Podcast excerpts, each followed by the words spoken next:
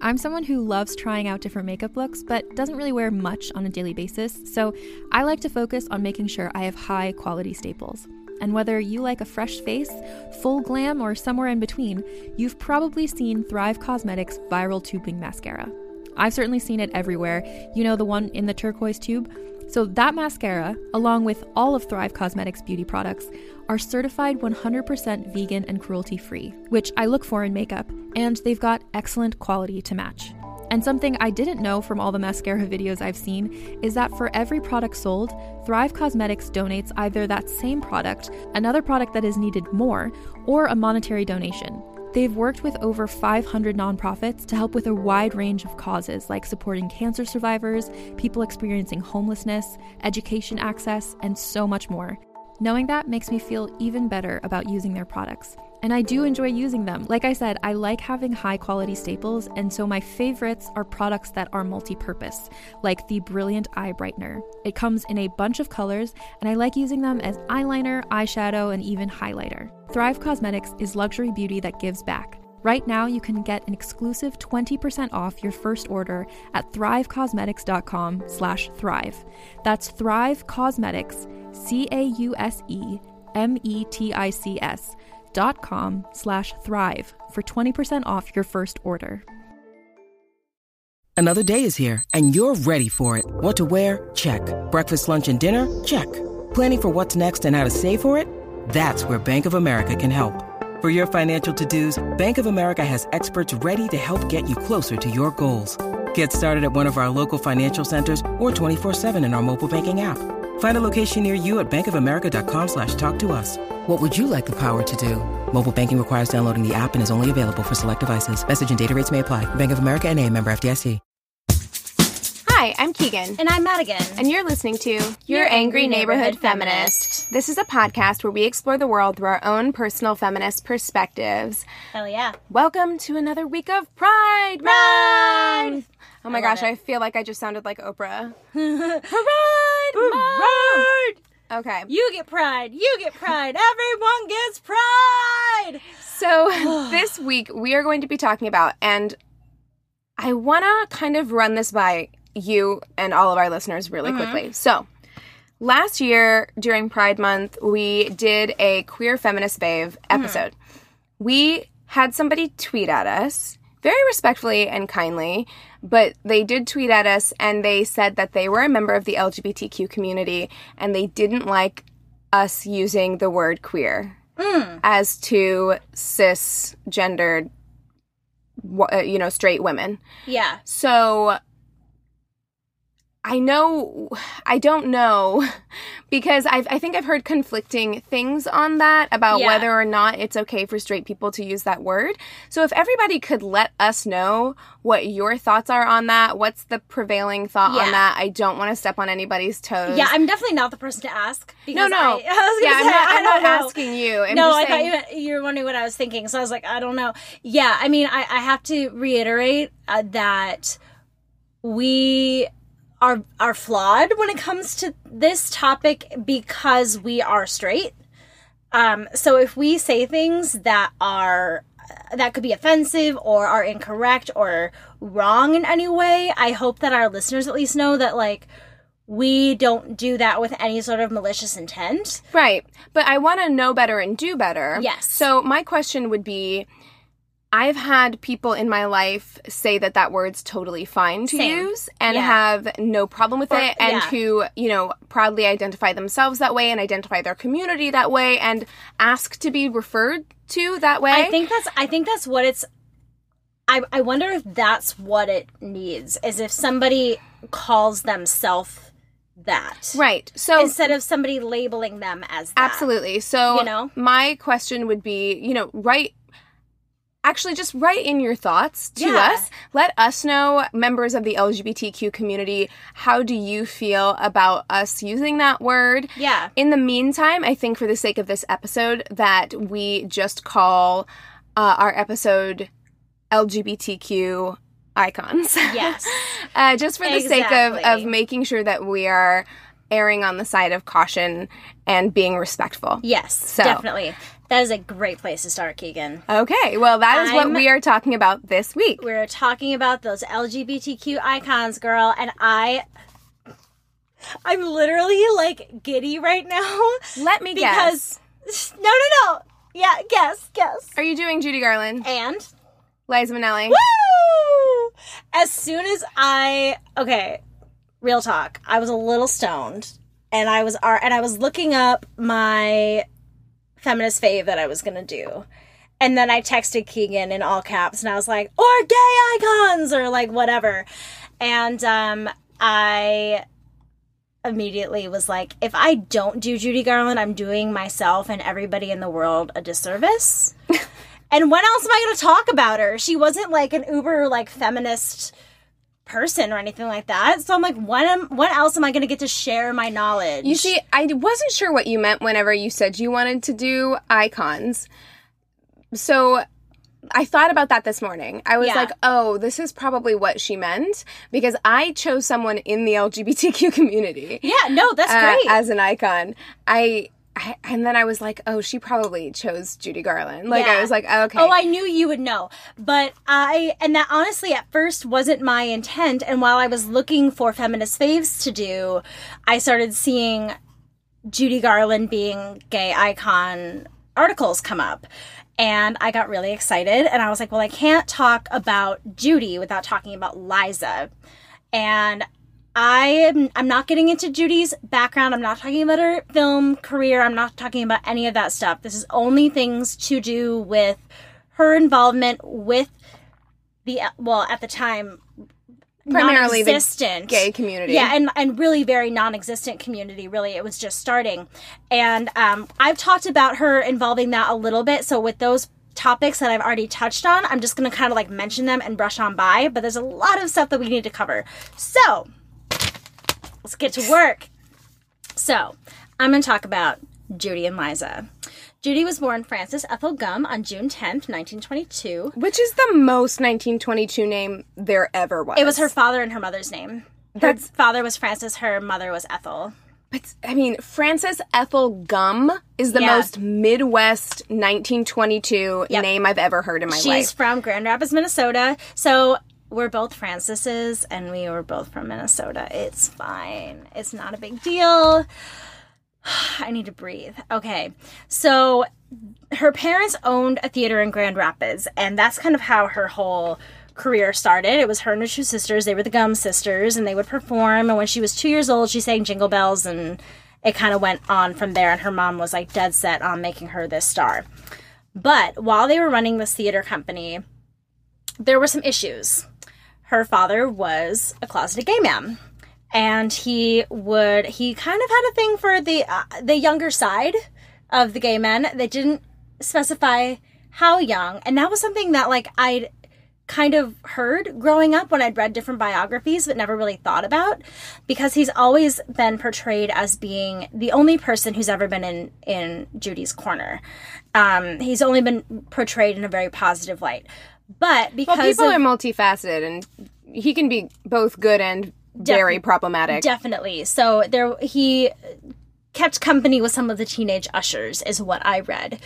And um so it kind of ran them out of Grand Rapids a bit and they started kind of going to different places and because of Frances at the time, they moved out to Lancaster, California and you know, she joined MGM and all that kind of stuff.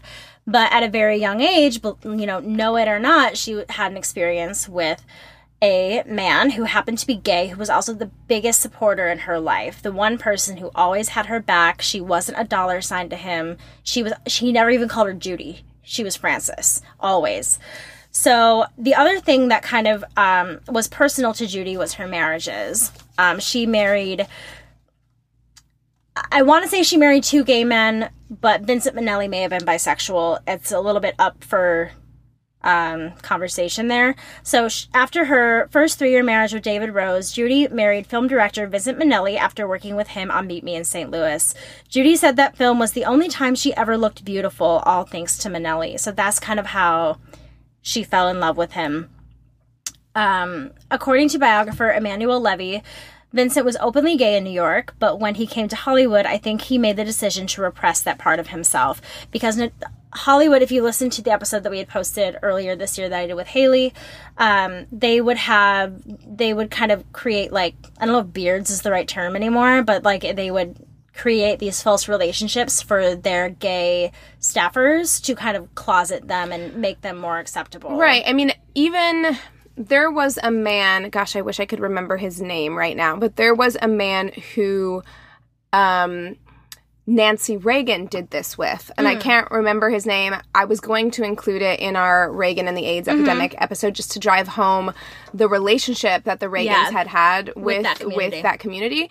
But they were called like um, social men, where it was like you could send your if your wife wanted to go out and you didn't want to go out, you could send your wife out with this person to make it look like they're together, and and, and like you would know that your wife was safe. Yeah, right. Like yeah. it's just like that's it, interesting so, because you know everyone yeah. knows that he's gay, but no one knows that he's gay. You yeah, know what I mean. M- MGM was very uh, involved in their stars' personal lives. They were under very strict contracts, so a lot of times the studio heads themselves would set people up with people, right? You know, gay, straight, otherwise. You know, they would always be setting people up. So they th- i read this and it's very alleged that she i know that she caught him in bed with men that's something i've read in multiple biographies but some um, articles i was reading said that that led to her big suicide attempt that she had I don't know if that's true. She had plenty of reasons to to do that, so I don't know. Right, but some it seems people, like she knowingly entered into this relationship, kind of knowing what it was. Um, did he? Did she expect him to be faithful to her? I faithful. No, probably because she was never faithful. But I think uh, she's a very complicated woman, and I'm and I'm going to talk about that a little bit more when we get into what she means to the gay community because um, her expectations in what a marriage partner is is very different than what you and I would consider. Hmm. Okay, and it very much stems from a lot of um, abuse, growing up too fast, things like that. So we'll get into that in a little bit.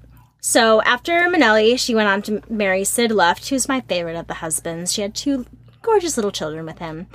Um, between 1952 and 1965, before marrying Mark Herron. Herron was an actor and a gay man. They had a very nasty divorce. Uh, Judy accused him of abusing her, and then he came out and was like, "It's self-defense." Judy was known she she was a drunk and she was an addict to pills. She was yeah, she was pretty volatile. She was incredibly volatile. She had incredible mood mood swings. She had a lot of mental illness issues that were not being addressed along with all of the uh, chemicals that were swimming around her body. So she was definitely not an easy person to be around all the time, and that doesn't really surprise me. But I also it, I also can buy that he was abusive in return to her. So a lot of what Judy says sometimes have to take with a grain of salt. Um, but I can I can believe that both things are, are true.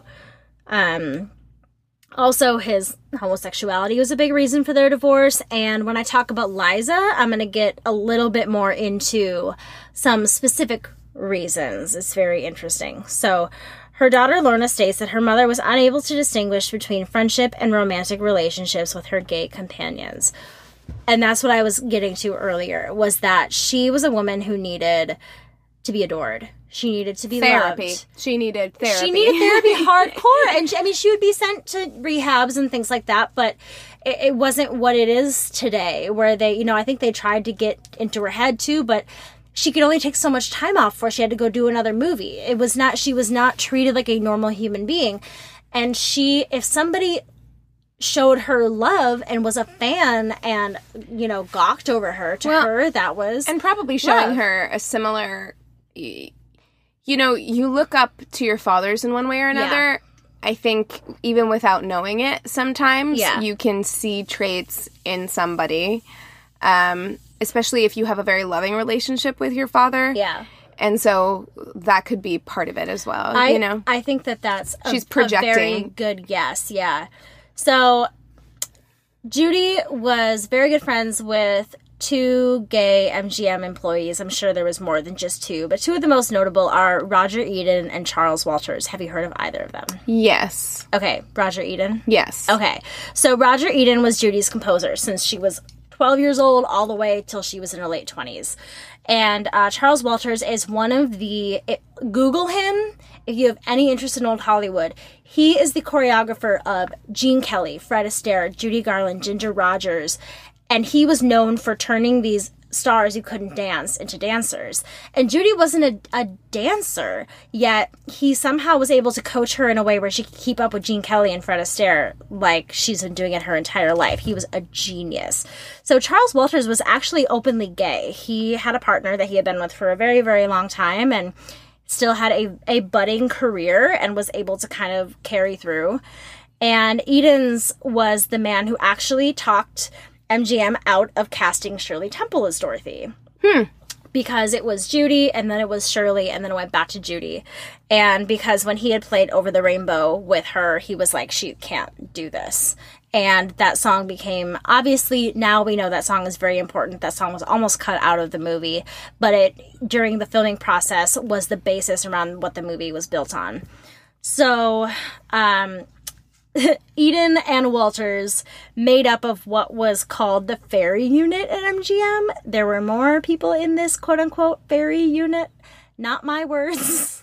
Not the best um, terminology, but it was a problematic but time. I, I, I have to say it because it's like it's there. Um, Judy would go to gay bars with them, and that royally pissed off Louis B. Mayer. He was not too happy with that and how that made her look.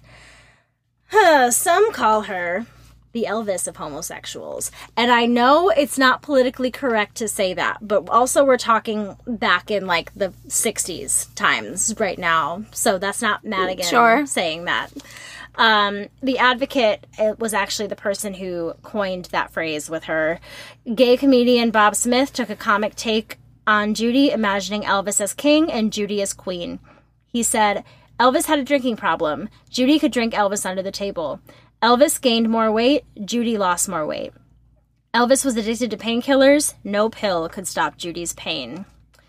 In 1967, Time magazine reviewed Judy's performance at the Palace Theater. They noted that a disproportionate part of her nightly claque seems to be homosexual. The boys in tight trousers would roll their eyes, tear at their hair, and practically levitate from their seats. So, this is when it started becoming kind of um, publicized about her fan base a bit more. And um, it started being something that she was more um, brought aware of because of this, because people were publishing things like this. So, why was Judy so popular among the gay community, Keegan? Tell me. Uh, many contribute her popularity to her tragic life. William Goldman wrote in Esquire again i'm using i'm sorry i'm using this word so much. Homosexuals tend to identify with suffering. They are a persecuted group and they understand suffering. And so does garland. She's been through fire and lived all the drinking divorcing all the pills and all the men all the pound all the poundage coming gone. Brothers and sisters she knows. Now i don't necessarily agree with all of that because i think everybody has their own individual experience of being gay or being part of the lgbtq community. It doesn't necessarily mean that all of you have suffered. But I think what he's trying to get at in his very twisted 1960s vernacular is that they might be able to um, resonate with her in some way because of her struggles, although I don't really feel that's part of it. Well, I don't know that it's not because for me, I mean, especially we're talking about a time, a very different time mm-hmm. than than now, you know, especially coming out of like the 1930s and 40s when there was a, an, a code of ethics in Hollywood that you couldn't show anything that was remotely gay. Yeah. Um, and things like that. I, I think that there was a lot more.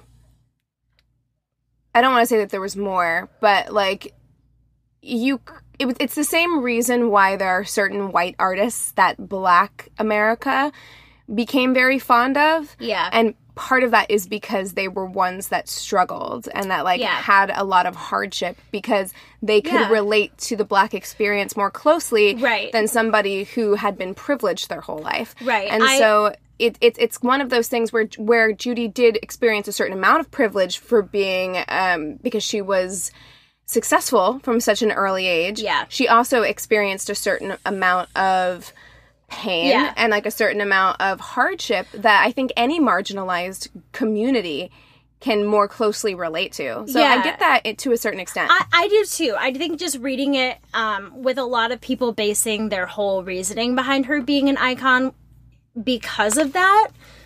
I think that there's a lot of other reasons, and I feel like that's oversimplifying. I, think I agree. kind of I think it's a issue it. multifaceted issue, but I do understand it from the perspective of like, there's a reason why communities of color have a harder time relating to rich white people who have been privileged and don't really at least outwardly appear to have struggled at all. Right. You know, Yeah, where she she wore her difficulties on her sleeve in some did. ways. And, I think and, that and the the public and the media dragged her through the mud constantly, and I think that that gave people something to root for. Right. And I think that it gave the gay community at the time something to root for as well. and to relate to. Yes. So there is a man named Richard Dyer, and he is a gay film scholar. He had an article called Judy Garland and Gay Men. He says three characteristics make this diva particularly available for queer identification and pleasure androgyny, camp, and ordinariness. Uh, he defines camp as being a character characteristically gay way of handling values, images, and products of the dominant culture through irony, exaggeration, trivialization, theatricalization, and ambivalent making fun of out of the series and respectable. He says that Judy is camp because she is imitable, her appearance and gestures copiable in drag acts.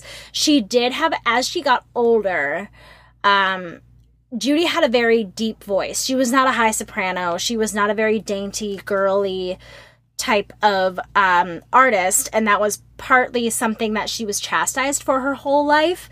They never knew where to put her, which is why they put her in radio for so long before putting her in movies, because she did have a very different look and attitude than a lot of the other uh, female child stars at that time and a lot of the female actors at that time if you watch her movies, a lot of times she's more of the rough and tumble gal. She's wearing pants. She's working. She's, you know, those are kind of her uh, roles that she was given a lot of time that I think for a lot of people drew this very androgynous style from her. She also could rock a pantsuit like no like a sequin pantsuit like no one I've ever seen in my entire life.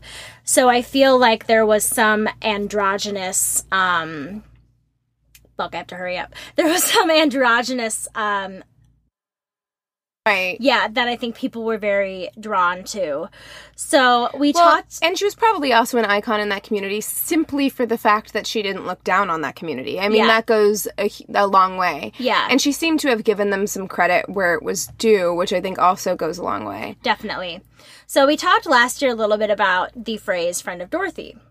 So for those of you who didn't listen to the episode, don't know it, or don't remember, that is code at the time for um, gay men to be able to identify each other without it being um, super obvious. Are you a friend of Dorothy? Was a way for them to connect with people.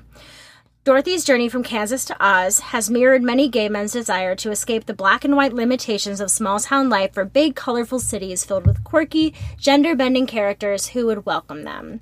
Dorothy immediately accepts the strange and different in Oz.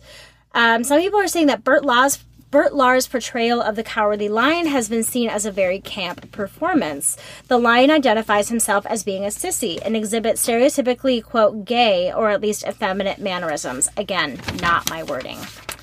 Uh, Dorothy immediately accepts the lion and is seen as it's seen as a coded example of accepting a gay man without question. Now that's not anything that I've ever thought of watching this movie, but I'm also not a gay man watching that movie, so I'd be interested to know if that has been anyone else's experience because I'd read a few stories online of people talking about um, that in particular being something that stood out to them about that movie.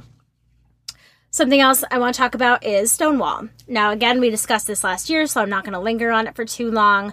Um, many have correlated the date of Judy's funeral with being fuel for the Stonewall riots. This is untrue, as most of that crowd was probably not Judy fans. Although, according to bar patrons, patrons, Sylvia Rivera had come from Judy's funeral earlier that day to drink and mourn. She alleged, she allegedly said that there was a feeling in the air that something would happen that night.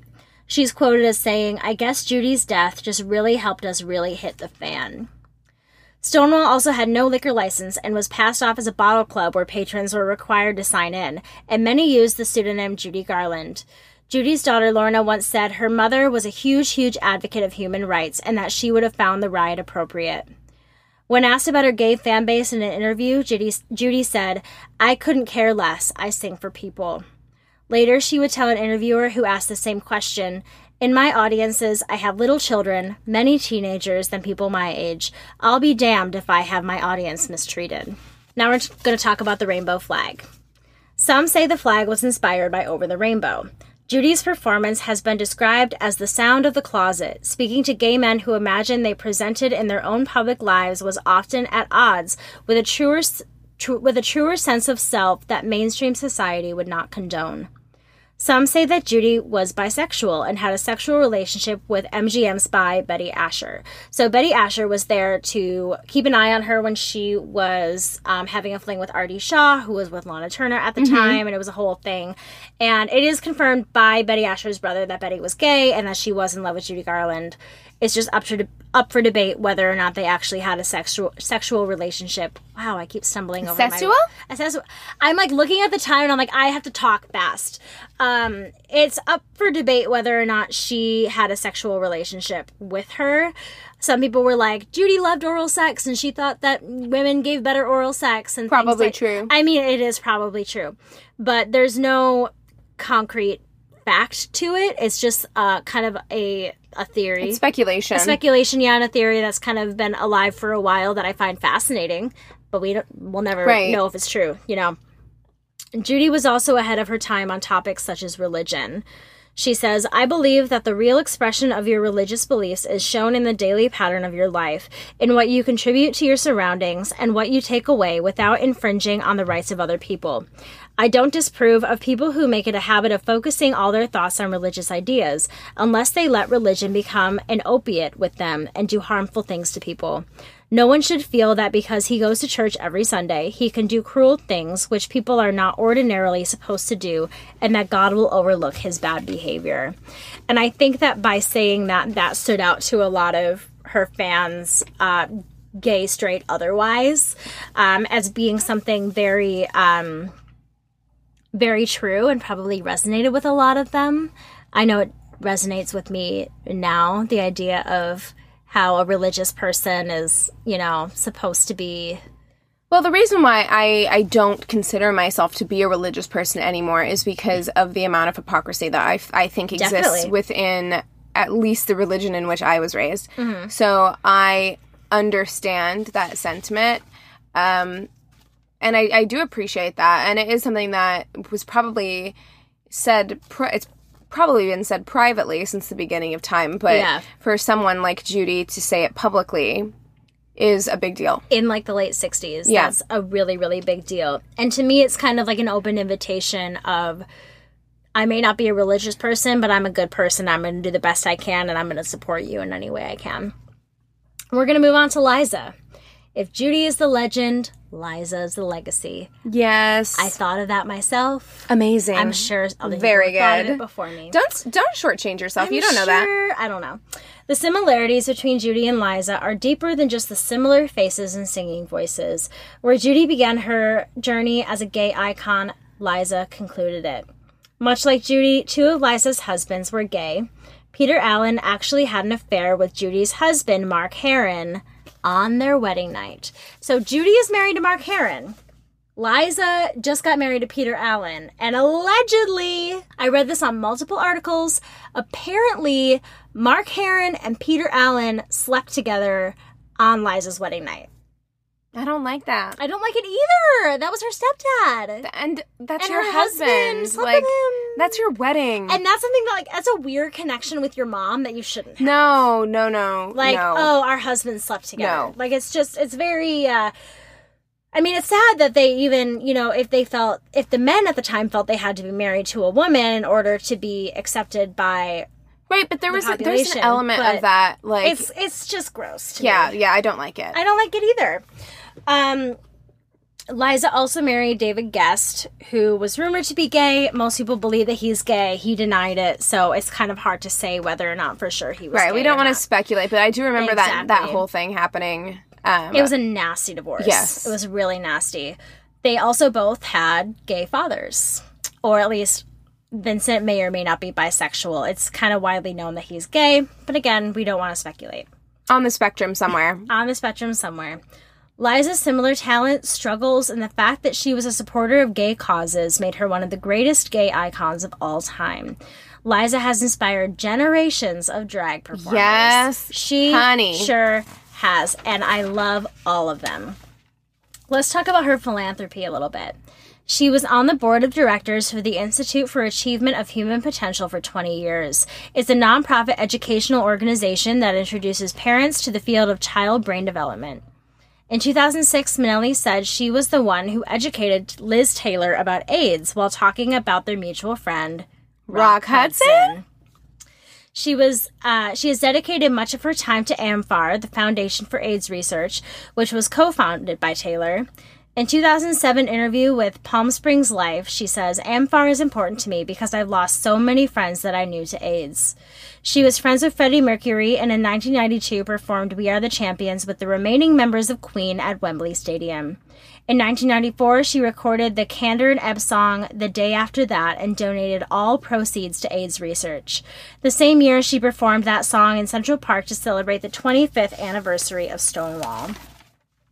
When asked about being a gay icon, she said, I think probably Barbra and maybe even Cher and myself in school felt like outcasts because we didn't have standard looks.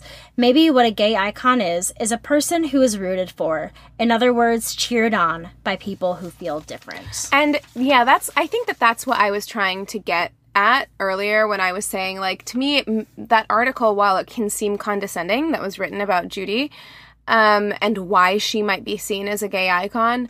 In my view, I understand it because I do feel like marginalized communities, when we're relating to white communities, especially at the times whenever we were most oppressed, which was, you know, before the civil rights era, for instance.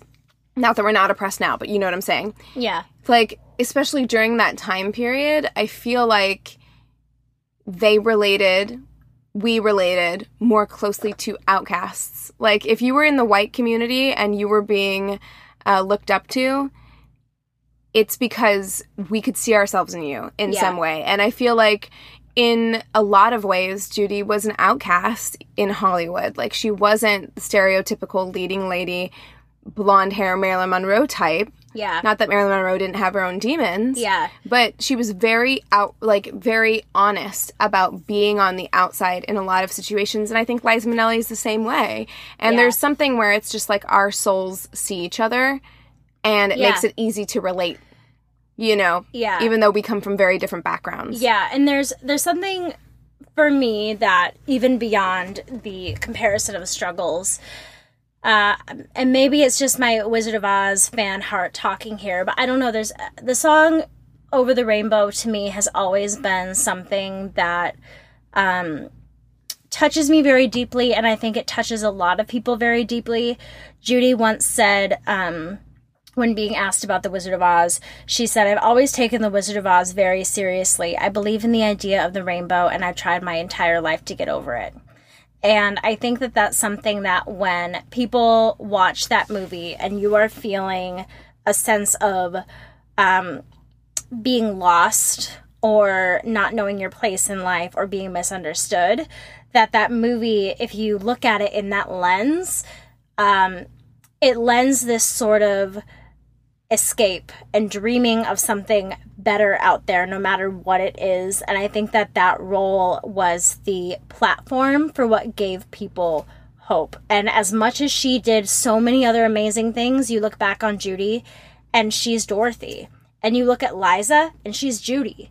You know what i mean? It's almost like there's this continuation of this very innocent hope. And then watching that movie when she's 16 years old and then knowing how her life turns out seeing that tragedy i think is something that resonates with a lot of people and them wanting to get over their own rainbows and finding something else that's better out there Yeah. Yeah. And I i'm think getting emotional Well, I, I. I think tragedy is something that marginalized communities can relate to uh, so specifically and it does go into what you're ta- i think all of it goes into the same thing like it's the reason why people relate to that song it's the reason why certain communities relate to certain people like all of it is this human connection linked through tragedy like i think that that's a lot of what it is yeah Okay. I want to hear what you're going to talk about. Enough about me and my obsessions. I could talk about Judy for another five hours. I, could, I- talk, I could have a whole podcast. I'm going to talk about the one, the only, the first celebrity I ever saw in person when I moved to Los Angeles, Ellen DeGeneres. Woo!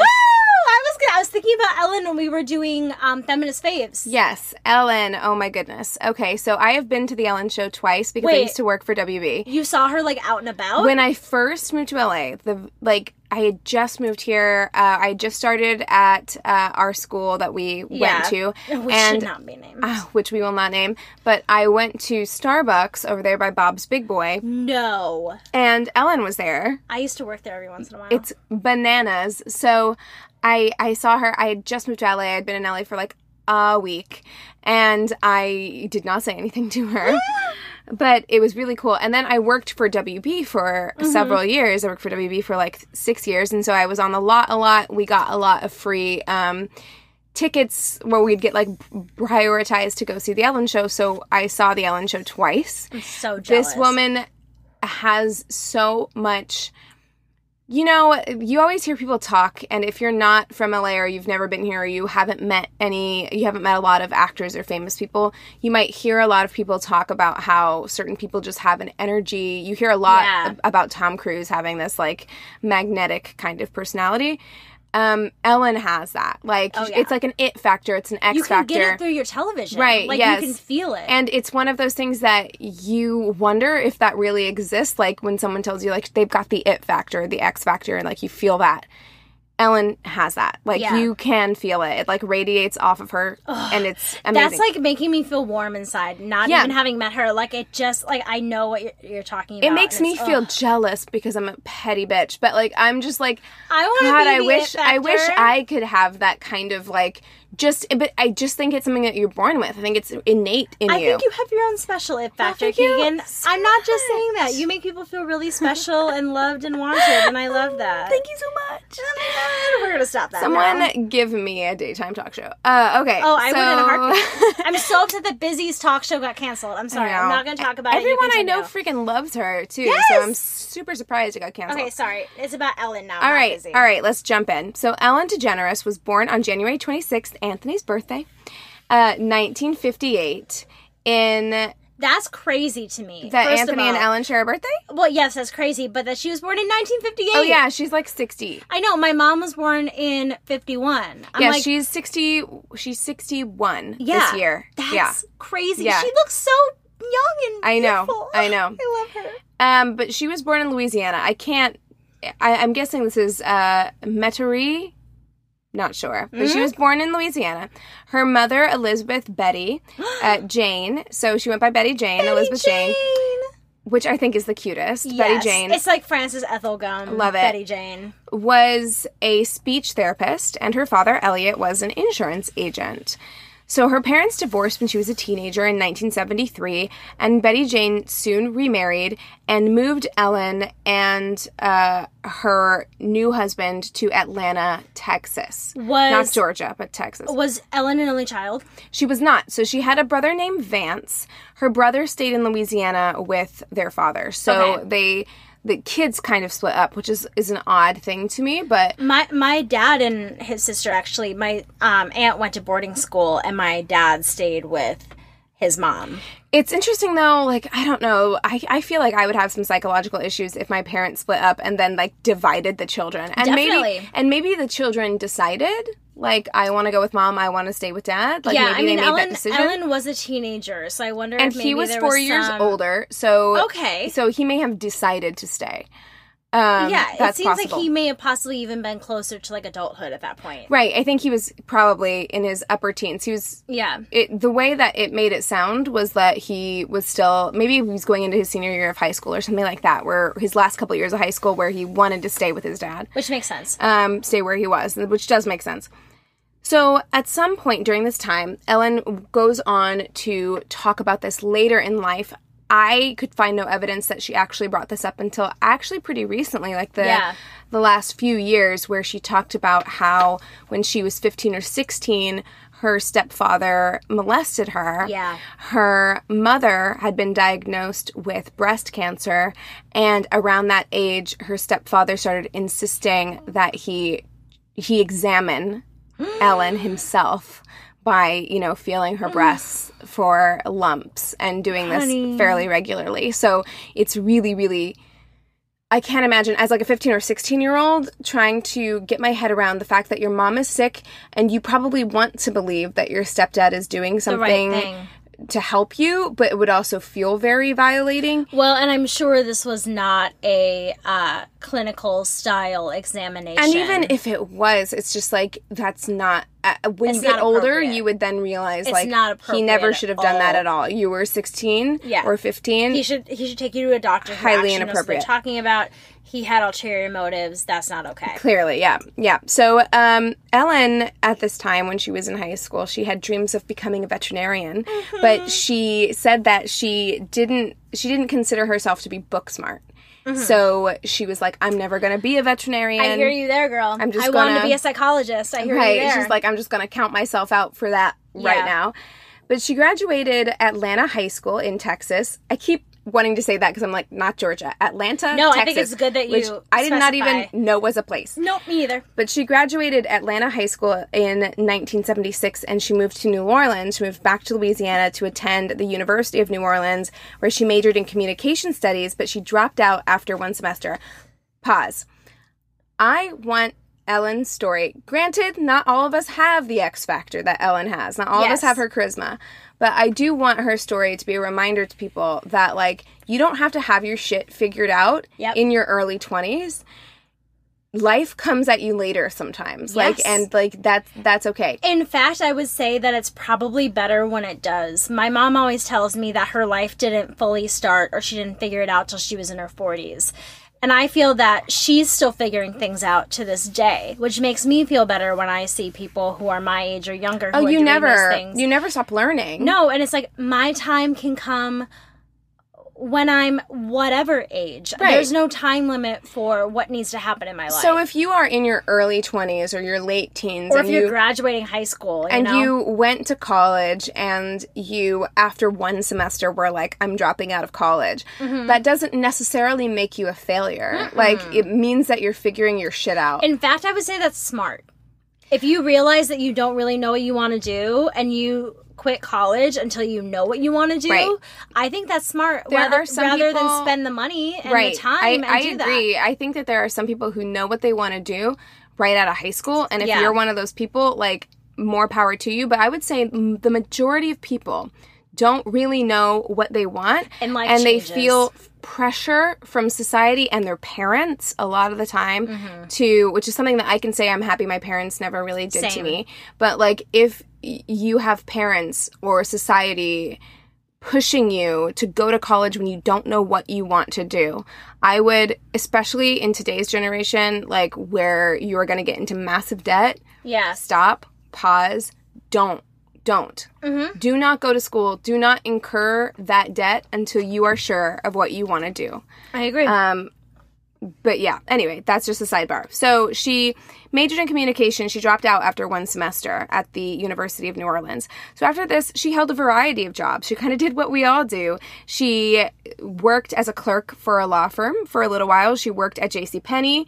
She tried being a waitress at TGI Fridays. she was a house painter. She was a hostess. She was a bartender. She kind of worked This gives me so much hope. yeah, I mean, it's like she worked all manner of jobs for a period of time. She was just kind of floating around. And it seems that she hadn't really. Yeah, she hadn't really found her calling. She didn't consider herself to be a funny person or a performer. Her brother was doing the performing thing. He was a musician, he was an actor, he was a comedian. He actually later on in life went on to write for the Daily Show. So he continued That's to great. like to to perform. I'm sure Yeah. as soon as Ellen became successful, he was like, "Well, god damn it." But Yeah. um I'm sure he's happy for her, but you know yeah, what I mean. yeah, yeah. Uh, but she did not consider herself to be the one in the family that was the performer. Of course. But she said, And I think there's a lot of, at least like, I didn't have siblings, but I had a friend in high school who had been in like theater since she was Mm-hmm. four years old. And for me being a junior in high school, being like, I'm gonna act. was Yeah. something I kept a secret because I was that wasn't my Right, it wasn't your thing. Yeah. yeah.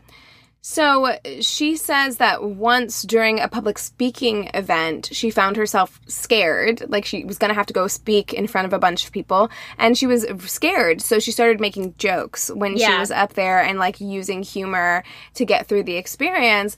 And she was a hit. Everyone was laughing. And from this experience, which I'm also like, this is how you know fucking luck plays a plays a part because Yep. from this experience she was starting to receive offers to do stand up and i'm sure that her offers to receive to, to perform stand up were not like high paying offers i'm sure it was like being in You a club or a bar. Yeah. yeah, like being like Hey, hey my, my buddy owns this bar. yeah do you want to do stand up Yeah, but she had random strangers encouraging her to, Yeah. to pursue this career and that's a so huge motivation. Right, yeah, absolutely. So she began performing in 1981. So at the age of 23, she started performing at local coffee houses and she got her big debut in 1986. So 5 years later. Again, Yeah.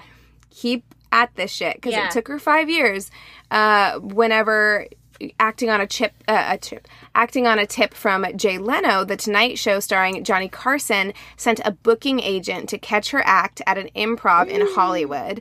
And as a result uh, she appeared on The Tonight Show and earned the distinction of being the only female con- comic to be invited by Johnny Carson to sit on the famed couch during her first visit. Have you seen that video? I have. It's She's so young. It's Amazing. precious. That's huge. If Johnny Carson called you over, like It was a big deal, and she was the first deal. female comic to to get that honor. So it's amazing. girl. I'll try and find that video on YouTube, and maybe I'll post it to Instagram. you should. It's a great video. So she began making re- uh, regular appearances on the talk show circuit. So she performed on The Late Show with David Letterman, The Tonight Show with Jay Leno, The Oprah Winfrey Show, uh, later with Greg Kinnear, which I did not even know that Greg Kinnear had a late night show, but apparently he did. What do you know? Uh, Larry King Live and Good Morning America. She uh, was also profiled in detail on ABC's Primetime Live. In 1992, so at this point, she's done a few guest stints on a lot of 90s sitcoms, Yeah. very small, probably five and under lines, Yeah. kind of roles, guest spots. And in 1992, producers Neal Marlens and Carol Black cast DeGeneres in their sitcom Laurie Hill in the role of nurse Nancy Mc, uh, McIntyre. The series was canceled after only four episodes, but Marlens and Black were so impressed with DeGeneres that they cast her in their next ABC pilot called These Friends of Mine. So they cast her in this pilot. It's called These Friends of Mine. They watch her perform. She's so magnetic and funny. And she had this kind of observational humor that was big at the time that Jerry Seinfeld had. That they they thought, and these this is their words, that they could create a female Jerry Seinfeld. So Yeah. they changed She is very uh, similar Kind of- in her yeah. sitcom. Wh- Like those roles, I can totally see why they would think that. Yes, yeah. absolutely. It was big at the time, you know, like it was very popular Well, because what coming up. Seinfeld did was so revolutionary. Right, Yeah, To find a woman who could do it Something like, similar and do it very, very, very very well. Yeah. You know, so they changed the pilot name from These Friends of Mine to Ellen. Yeah. And, um, you know, because they kind of knew that she was going to be the star of this show. Yeah. in and and that show ran for a while. I used to watch it. I remember whenever it was on. I didn't watch it like when it was on, but later on it would be on like, Like Lifetime. and stuff. Yeah, and I watched it all the time on Lifetime. Like Yeah. every day it Was that like your on. sick show when you were homesick? Yes. Yeah. Yeah. And then also when I was homeschooled, Yeah, because I was that's true. home in That's the true. middle of the day and it would come on at the same time every day. Yeah. So I always tried to like catch it and watch it. Children, this is what TV used to be like. Yes, you had to wait until it was on. It wasn't like it was, you know, I think it is on Hulu now, but it wasn't always. Yeah. We didn't have instant TV. So, yeah, I would be like, oh, okay, I'm going to stop working on my logic and math studies and turn on Lifetime at 3 p.m. because I want to watch Ellen. Exactly. And if you were a few minutes late, you miss a few. You would miss a few minutes, minutes, and yeah. you don't know what happened, and Yep. that's on you. So, but it was a very popular show. It was a very good show. Jeremy Piven was on it back when he was bald. Yeah. It was a good show. I really, you know, enjoyed that show. And I remember, again, this was way after it had initially aired, but I didn't really know what happened with Ellen whenever I was a kid. And I remember seeing the episode, the episode of mm-hmm. Ellen. It's so, good. It's so good. In 1997, at the height of the show's popularity, Ellen became the first lead in sitcom history to acknowledge her homosexuality on the air. The coming out episode was titled The Puppy Episode, and it was one of the highest rated episodes of the show. It should be one of the highest rated episodes of all Of time. all time. Because my God, is that I great. remember it so like vividly in my Yeah. mind. So what happens is um she's going on these dates with men and they're not panning out. She's in therapy. Oprah is her therapist, her therapist. on on this show. And during a therapy session, she tells Oprah that she has a crush on a, a, a woman. Yeah. And it and that she wants to ask this woman out. And it's essentially her actually uh, very explicitly saying, I am gay. Yeah. And she also made the choice to say that in real life at the same time. Yeah. And come out to the world as not only is her character gay on this primetime sitcom show, but she, Ellen DeGeneres, is a gay woman as Was well. Was it time? I think she time came out as that? Yes, I think so. Yeah, I'm gay. I think that there was a big Yeah. headline. Yeah. Do you remember the scene from that show where she's she was she a realtor or was she just at a house? I can't remember, but she's like I can't remember. she's like I'm coming out of the closet and she like came out of the closet. There were a lot of gay jokes after that, after Yeah. she came out on that show. I love so, it. But it was very, very difficult for her. Like Very. she, she explicitly made the decision. She told them that that's something that she wanted to do. She fought to do that, but it was also extremely hard for her. The backlash was yes, intense. not only on a personal but also on a professional level to Yeah. to choose to do this in 1997 was a- an extremely difficult and brave thing to do. Yeah. Um, it the backlash started coming in almost immediately. An ABC affiliate in where? Birmingham, Alabama. Of course. My Alabama. God. Um, refused to air the episode. Yeah, of course. And fearing controversy, there were some show sponsors, uh, Chrysler among them, that withdrew advertisements. Yeah. And it's even said, and this, there was no real there's not it's just rumor. There wasn't a lot of like corroborating evidence but given my experience in the entertainment industry i can say that i can believe this. I've worked in in you know entertainment marketing and promotionals so i understand this where they also said that abc was very worried about how this was going to come across. They were worried For sure. even though even though they gave the green light for this to happen they after it happened were very anxious about promoting it I'm sure. and so withdrew a lot of promotions even though even though it was one of the highest rated episodes of all time and actually garnered uh, DeGeneres to win a Emmy you know they they still were very nervous about it. So several of the episodes following her reveal had gay themes throughout the remainder of the season but experienced falling ratings due to abc's cutting back on promoting the show. Yeah. it was believed that the walt disney company abc's parent owner had become uncomfortable with the subject matter depicted on the show uh, now that DeGeneres' character was openly gay. So they were backtracking and it you can kill a show unless a show is so big that it essentially has its own life you can kill a show by just not promoting it. By by not like putting out the amount of advertisements that you would put in and the amount of money that you would put into other shows. Especially at that time. right. Yes. Yeah because we didn't have social media. We didn't have ways to kind of get information out other Yeah, ways for yeah. fans to keep a show happening.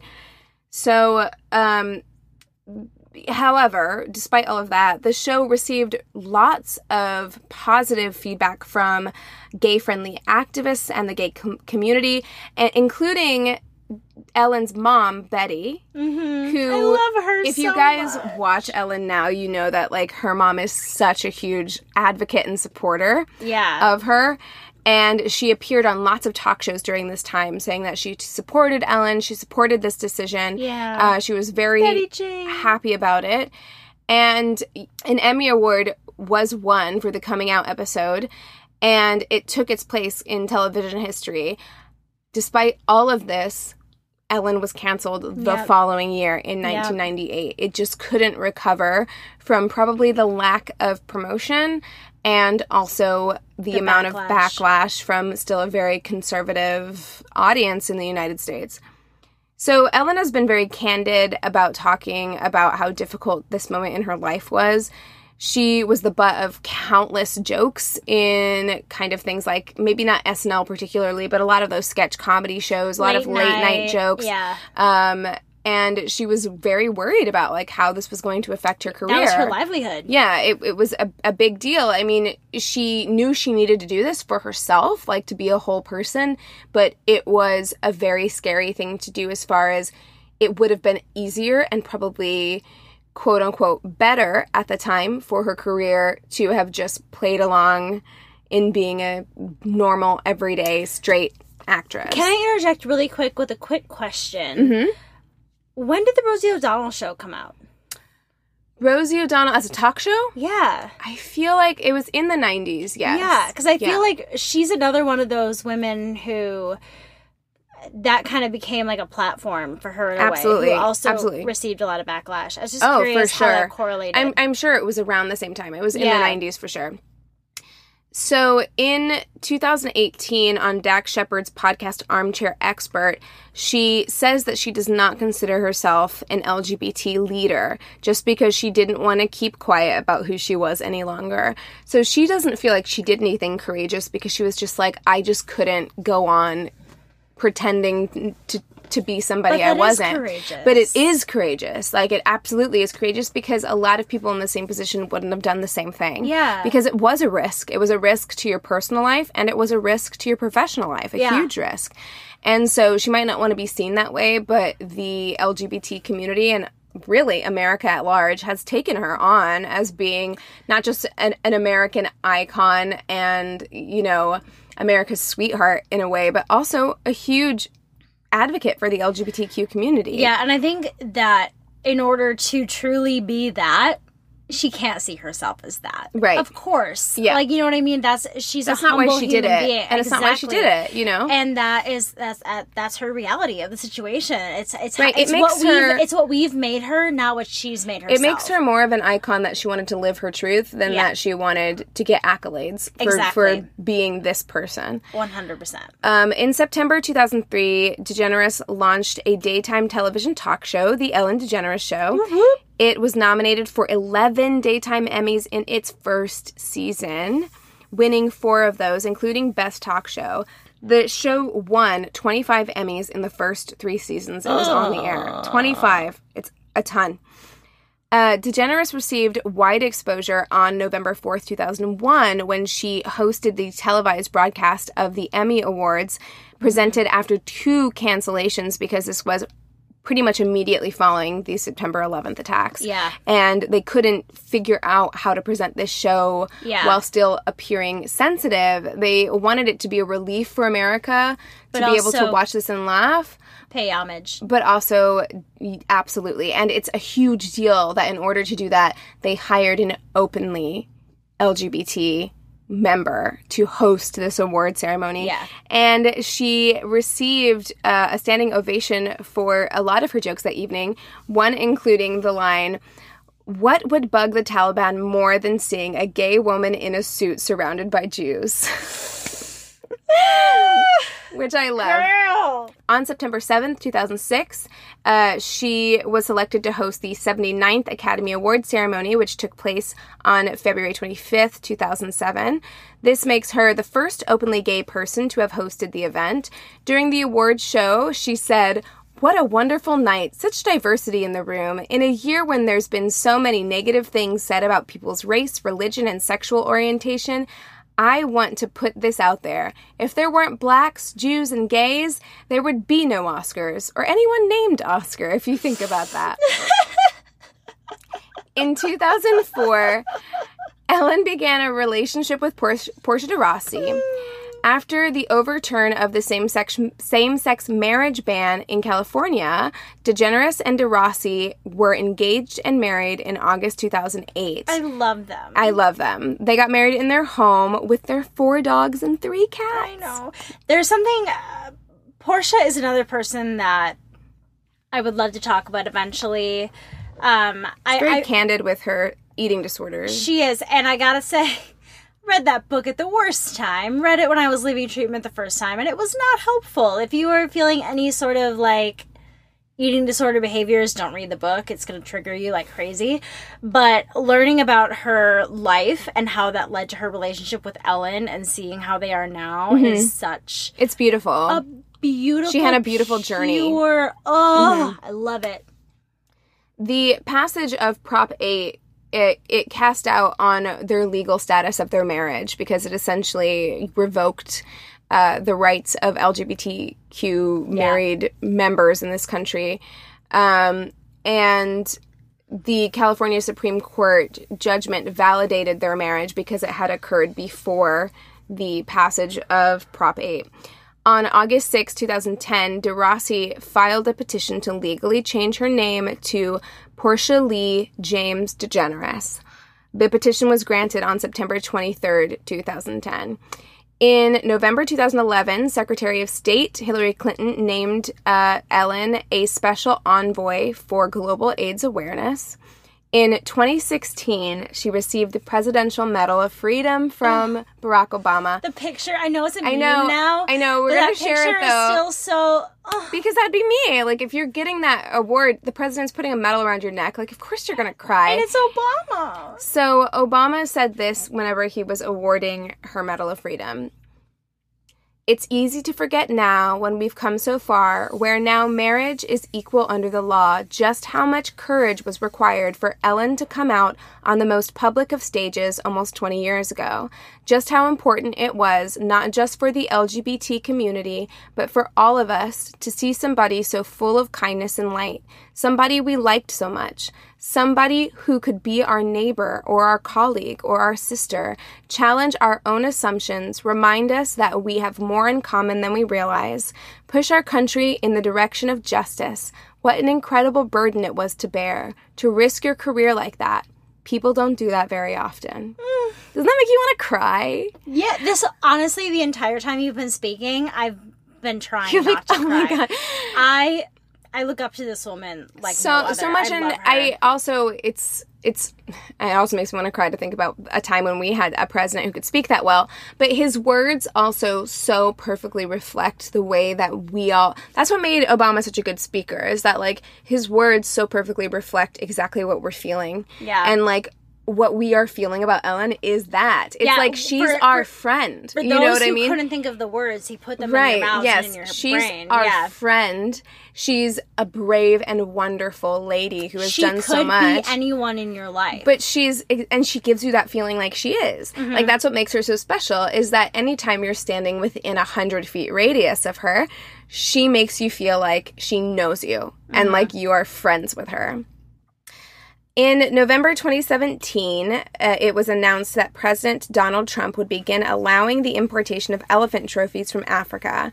DeGeneres, an animal activist, created a hashtag campaign in partnership with her brand, ED, Ellen DeGeneres, to donate to the David Sheldrick Wildlife Trust. DeGeneres also created a t shirt with her brand, whose proceeds also go to the organization. In January 2018, for Ellen's 60th birthday, her wife, Portia de Rossi, gifted Ellen with a permanent gorilla home in Rwanda, built in her namesake for the Digit Fund. This gift is part of a new arm of the Digit Fund now called the Ellen DeGeneres Wildlife Fund. that episode when she came on and said that I'm literally like I feel like I'm gonna cry right now was beautiful. whenever she has Portia on the show, there's something that They're is so- so Wonderful. amazing and touches my heart in a way that I cannot even express. And when she gave her that gift, and you know, I'm seriously gonna start crying. And when you see that she didn't know what to expect, and she says, You're just like, eh, you feel it with her because She's you feel that she's your friend. and Like you feel it with her. animal rights activist and like you can really tell that this is somebody who has such incredible integrity they in have like so many animals in what she believes. Yeah, I mean they're both vegans and they have like incredible integrity as far as like what they believe in. So doing something like this for her was so incredibly wonderful and it's just another mark on her legacy in the most beautiful way. So she's just like to me she's a personal hero. I think for a lot of people who um, work in entertainment, want to work in entertainment. Um, you know, not not just people who want to work in entertainment, but all people. But specifically for like if you have ever wanted to work in entertainment, I don't think you can ever look at Ellen DeGeneres and not think that is an incredible inspiration, Yeah,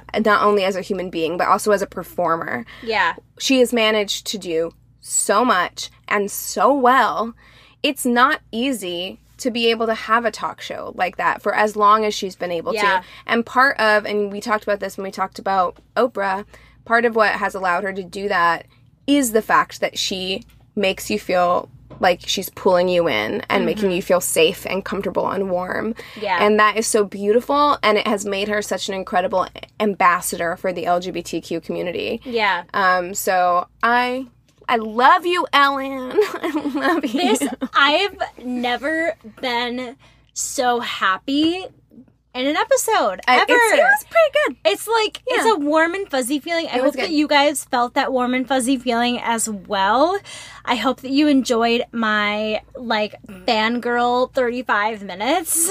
Um, I've been waiting for this since we started the show. I'm so glad I got I knew it was coming, man. I knew it was coming. I knew you knew, but I was like hiding my papers when I came in. I'm like, but she can't I, know I for saw sure. that stack of like like stapled paper and I was Yeah. like, she's definitely talking about Yeah, it's the thing. I could go forever, and the fact that you chose Ellen just made me made me so happy that I couldn't think of anyone better for you to talk about for me to listen to. So thank you for sharing that. That made me so happy. You guys, I, I really hope that you guys enjoy this episode as much as we did. Um, this was probably one of the most enjoyable, non heavily emotional episodes we've ever done, where it's just been pure. At least in a while. Yeah, where- at least in yeah. a while where it's just been very it's been good feeling in this closet, even though we're very hot and sweaty. is very sweaty. I'm gonna have to change my clothes before I go to bed. I know, I'm sick of taking so many showers every day. First world problems, you know what I'm saying? Yeah, I'm not gonna complain because I was No. just complaining about how cold it was. So I was I'll- too, but then it hit 100 and I was like, you can't go from 60 to 100 in one day. I know it really should make up its mind. Oh, it should. Okay, global warming is not a thing, you guys. It doesn't exist. It's fine. So, you guys, thank you. I again, I really hope you love this episode. Thank you for listening. Thank you for supporting us. We really, really need your coming out stories. It is getting down to the wire. We also would love any sister solidarity stories, any other stories you want to send to us, episode ideas, or just having a chat with us. We would really love to hear from you. Feel free to email us at neighborhoodfeminist at gmail.com. Catch us on Instagram at Angry Neighborhood Feminist. I should have said this last episode, but we hit 10K. Oh, we hit 10k followers on Instagram. Oh my god, thank you guys. Thank you. Thank you. I'm like floored. Com- bananas. Completely floored. My my boyfriend was telling me when we first met, I was like, "Oh, we I hope to get 2000 by Christmas." Right. Yeah, and it really it took I, I you know what? I remember when we first started and we had like a 100 followers. And I understand this is kind of like a weird thing to talk about because it's like followers or currency or whatever. And Yeah. like it's it's a strange it's a strange thing to be like, "Oh my gosh, we have so many followers." But it is just a marker of how much we've grown in that Yeah. when we first started, we had like a hundred we started with like a hundred or less And it's all people we you know, and it was all people we knew, and so it is really cool to see the way that our podcast has grown. Um, and we just love being able to like talk and communicate with you guys on Yeah. any platform we can. And if that's Instagram, that's fucking great. Yeah, so come that- join us over there. Yeah, we are at, at Angry Neighborhood Feminist. Direct message us any of your stories. If you want to just chat with us, anything like that, we always check it. We're good about that. You can follow us on our sometimes used Twitter at YANF Podcast, Y A N F Podcast. Get us on Facebook. We have a business and a group page. You can rate and review us on Facebook. We love that. You know what we love even more, Keegan? rating and reviewing us on Apple Podcasts. You are completely correct. You get a candy. Thank you so much. We love it when you rate and review us on Apple Podcasts. It makes us so happy, and we haven't had a review in like two fucking months. So somebody please throw us a bone. I mean, not that we're trying to sound desperate, but I'm totally trying to sound desperate. Maybe Keegan's not, but I totally play am. it cool. Be I'm cool. I'm trying. I don't know how. I never learned. Ugh, you guys. Okay, what else? Oh, Radio Public. We really love it when you listen there. It's a free way for you to listen to us. It helps us out a little bit and it means so much. We again, I cannot express how much I love this episode. We Me too. Really I'm so happy. It. It was With- a very, very good one. it was. With all that being said, we encourage you to, To rage on. Bye bye.